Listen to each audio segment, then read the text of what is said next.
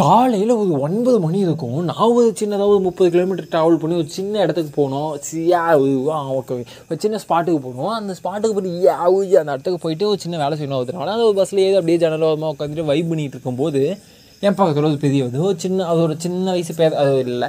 ஒரு சின்ன வயசு பேதனோட ஒரு பெரியவர் என் பக்கத்தில் வந்து உட்காந்து ஓகே கரெக்டு தான். அந்த பேதம் கூட உட்காந்து பேசிகிட்டு இருக்கும்போது நான் அந்த பெரியவர்கிட்ட அப்படியே ஜஸ்ட் சும்மா பேச்சு கொடுத்தேன். அவர் என்ன சொன்னாது அப்படின்னா நானும் என் பேதாண்டியும் வந்து பார்த்தீங்கன்னா இப்படி இருக்க ஒரு கோயிலுக்கு வந்து போயிட்டுருக்கோம்ப்பா அப்படி இருக்க அந்த கோயிலில் போய் என் பேதானுக்கு வந்து ஒரு நேர்த்திக்கடன் வச்சுருந்தேன்ப்பா அது நடந்துச்சுப்பா. அதனால் போயிட்டு அந்த பேதனுக்கு வந்து நான் வந்து முடியெடுக்க போதாம்பா அப்படின்னா முடியெடுக்க போகிறேன் மொட்டை அடிக்க போதாம்பா அப்படின்னு சொன்னது. அப்போ தான் எனக்கு விஷயம் ஓ மை காட் அப்படின்னு தோணி அந்த பெரியவிட்ட கேட்டேன். என்னங்க ஏங்க எதுங்க இப்படி போய் ஒரு குழந்தைக்கு மொட்டை அடிச்சா எது அந்த என்ன முடியும் அடிக்கிற கான்செப்ட் அது என்ன நேர்த்தி இடம்னு என்ன உங்கள் பாயிண்ட்ல சொல்லுங்களேன் அப்படின்னு கேட்கும்போது அது ரொம்ப சிம்பிளாக நான் சொன்னா தம்பி அது உண்மைப்பா அப்படின்னு அதோட பாயிண்ட் ஆஃப் வியூ சொன்னது நான் இதுதான் உண்மைன்னு சொல்ல அவர் என்கிட்ட இப்படி சொன்னது அது எனக்கு ஓ இருக்குமோ? அப்படின்னு ஒரு நமக்கு ஒரு லாஜிக் தோணும்ல. அந்த மாதிரி லாஜிக் எனக்கு ஓ நல்லா இருக்கே அப்படின்னு தோணுச்சு. அதனால தான் உங்ககிட்ட ஷேர் பண்ண தோணும் ஏன்னா அதாவது ஆரம்ப காலகட்டங்களில் இப்போ நாமளே கூட ஏதாச்சும் நம்ம ஃப்ரெண்ட்ஸ் கிட்டலாம் சவால் விடுவோம்ல பெட் பண்ணுவோம்ல. ஏன்னா இது மட்டும் இப்படி நடந்துச்சு அப்படின்னா ஏன்னா இதை பண்ணிடுறேன் அப்படின்னு சொல்லுவோம்ல ஃபார் எக்ஸாம்பிள் அடுத்த பால் மட்டும் சிக்ஸ் வந்துச்சுன்னா நான் உனக்கு வந்து ஒரு பத்து ரூபா கொடுத்தேன்ல அது அடுத்த பால் மட்டும் அவுட் ஆகிட்டாங்கன்னா நான் உனக்கு ஒரு பத்து ரூபா கொடுத்தேன் ரெண்டு பேர் பெட் கட்டுவோம்ல. இந்த மேட்ச்சில் இவங்க தான் வின் பண்ணுவாங்க? இல்லை இல்லை இந்த மேட்ச்சில் அவங்க தான் வின் பண்ணுவாங்கன்னு சொல்லிட்டு நம்ம பெட் பண்ணுவோம்ல.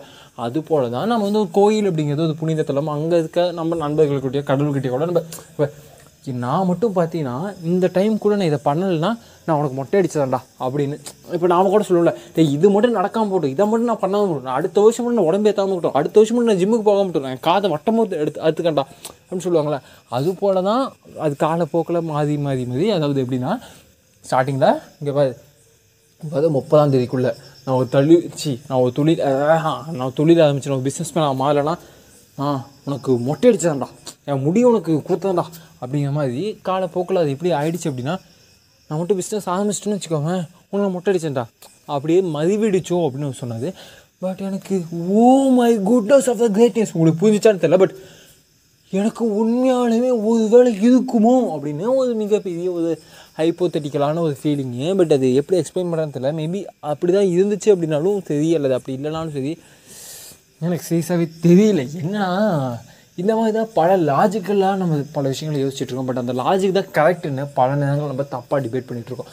எல்லாத்துக்குமே பல பாசிபிலிட்டிஸ் இருக்கும். அதில் எது கரெக்டான பாசிபிலிட்டிங்கிறது டைம் தான் முடிவு பண்ணும் இல்லையா?